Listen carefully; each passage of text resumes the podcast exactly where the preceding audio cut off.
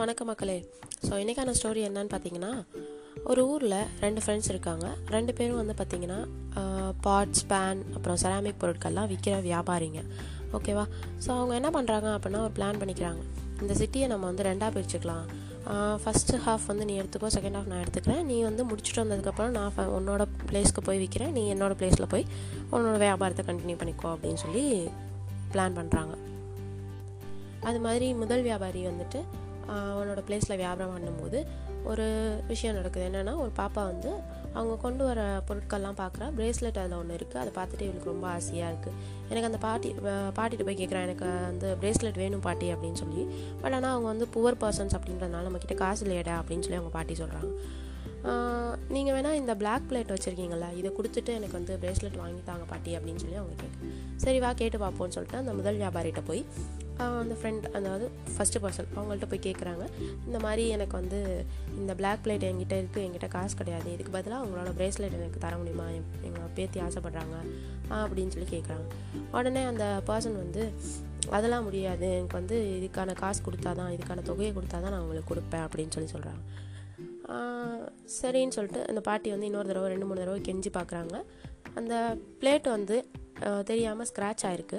So அந்த ஸ்க்ராட்சில் வந்து பார்த்திங்கன்னா நடுவில் அந்த பிளாக் பிளேட்டுக்குள்ளே ஒரு கோல்டு பிளேட் வந்துட்டு இருக்கிறத இந்த வியாபாரி நோட்டீஸ் பண்ணிடுறான். அது அந்த பாட்டிக்கு தெரியல. இது வந்து இவங்கிட்ட இருக்க எல்லா பொருளையும் கொடுத்தா கூட அந்த கோல்டு பிளேட்டோட விலை வந்து அவ்வளோ அதிகமாக இருக்கும் அவ்வளோ ப்ரெஷியஸான ஒரு பொருள் அப்படின்னு சொல்லிட்டு அவனுக்கு தெரியும். ஆனாலும் அவன் வந்து காசு காசைப்பட்டு அதெல்லாம் கொடுக்க முடியாது அப்படின்னு சொல்லிட்டு கிளம்பிடுறான். ஏன்னா எப்படியும் கொஞ்சம் நேரம் கழித்து திரும்பி நம்ம வந்தோன்னா நம்மக்கிட்ட இவங்க கம்மி காசுக்கு அது அவங்க வந்து கொடுத்துருவாங்க அப்படின்னு சொல்லிட்டு நினச்சிக்கிறான். ஸோ கம்மி காசு கொடுத்துட்டு பிரேஸ்லெட் வாங்கிக்குவாங்க பிளேட்டை கொடுத்துருவாங்க அப்படின்ற மாதிரி நினச்சிக்கிறான். சரின்னு சொல்லிட்டு அவன் போயிடுறான். அதுக்கப்புறமா வந்து பார்த்திங்கன்னா ரெண்டாவது வியாபாரியோட டைம் இப்போது அவன் வந்து வரான். இந்த டைமுக்கு வந்துட்டு இந்த ஏரியாவுக்கு வரான். ஸோ திருப்பியும் அவன்கிட்டையும் பிரேஸ்லெட் இருக்கிறத பார்த்துட்டு அந்த பா அந்த பொண்ணு போய் அந்த பாட்டிக்கிட்ட கேட்குறா பாட்டி இந்த மாதிரி எனக்கு இவங்ககிட்டயாவது கேட்டு பாருங்களேன். இந்த பிளாக் பிளேட்டு பதிலாக ப்ளேஸ் ப்ரேஸ்லெட்ஸ் தருவாங்களா அப்படின்னு சொல்லி கேட்டு பாருங்களேன் அப்படின்னு சொல்லி சொல்கிறான் அந்த பொண்ணு. சரின்னு சொல்லிட்டு அந்த பாட்டியும் போய் கேட்டு பார்க்கலான்னு போகிறாங்க அவங்க வந்துட்டு பார்த்திங்கன்னா அதே மாதிரி அந்த பிளேட்டை வாங்கி பார்க்குறாங்க வாங்கி பார்த்தோன்னே அதுலேயும் கோல்டு உள்ளே இருக்கிறது அவங்க வந்து கண்டுபிடிச்சிடுறாங்க.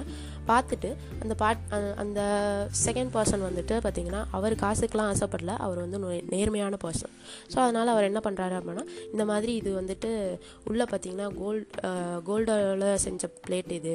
ஆக்சுவலாக இந்த பிளேட்டுக்கு வந்துட்டு it is more words more than this bracelet என்கிட்ட இருக்க எல்லா பொருளையும் கொடுத்தாலும் அதை விட எனக்கு பல மடங்கு மல பணம் கிடைக்கும் இந்த பிளேட்னால் அப்படின்னு அப்படின்னு சொல்லி சொல்கிறாங்க இதை கேட்டோன்னே இந்த பாட்டிக்கும் வந்துட்டு அப்போ தான் அவங்களே நோட்டீஸ் பண்ணுறாங்க ஓகே இது வந்து கோல்டு பிளேட் அப்படின்றதையும் அவங்க தான் நோட்டீஸ் பண்ணுறாங்க அப்போ தான் உடனே அவங்க ஒரு டீல் போட்டுக்கிறாங்க. என்னது அப்படின்னா நான் வந்து என்கிட்ட இருக்க பொருட்கள் செராமிக்ஸ் எல்லாத்தையுமே நான் உங்ககிட்ட கொடுத்துட்றேன் நீங்கள் அதுக்கு பதிலாக எனக்கு இந்த கோல்டு பிளேட்டை மட்டும் தரீங்களா அப்படின்னு சொல்லி கேட்குறாங்க சரின்னு சொல்லிட்டு அந்த பாட்டியும் ஒத்துக்கிறாங்க. எல்லா பொருட்களையும் அவன் வந்துட்டு கொடுத்துட்டு அந்த கோல்டு பிளேட்டை வாங்கிட்டு அப்புறம் எனக்கு எட்டு எயிட் பக்கிள்ஸ் மட்டும் நான் எடுத்துக்கிறேன். ஏன்னா நான் வந்து இதை கடல் தாண்டி போய் வியாபாரம் பண்ணணும்.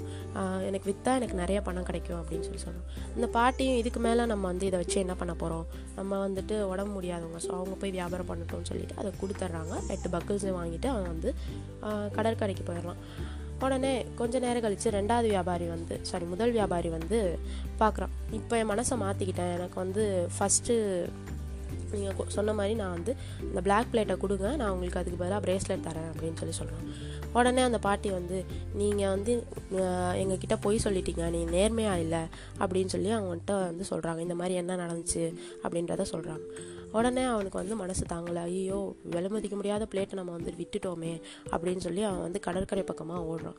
அவனோட ஃப்ரெண்டு வந்து கப்பலில் ஏறி போயிட்டுருக்கதை பார்த்துட்டு எனக்கு மனசு தாங்கலை.